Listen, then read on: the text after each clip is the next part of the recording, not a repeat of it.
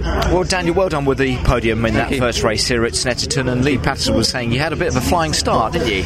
Yeah, I don't quite know what came into me really. It was one of those where I just thought I'd try something different. Um, got a lot of heat into the front tyre. We had a disappointing qualifying yesterday, so starting P8, there's only really one way to go here, and that's rounding outside, which is what we did.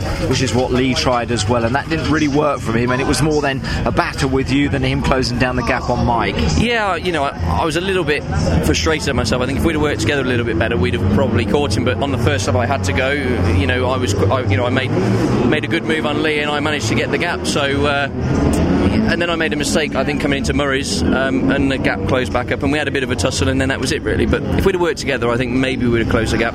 Having said that, Mike could have just been sandbagging as well. Yeah, exactly. Where do you sit on grid for race two? Uh, we start P8 again, so Okay. hopefully another start like that. Another start like that would do well, wouldn't Yeah, it? it would do. It would do. Excellent Good job. job. Good race, though. Thank Well you. done, Dan. Thank, Thank you.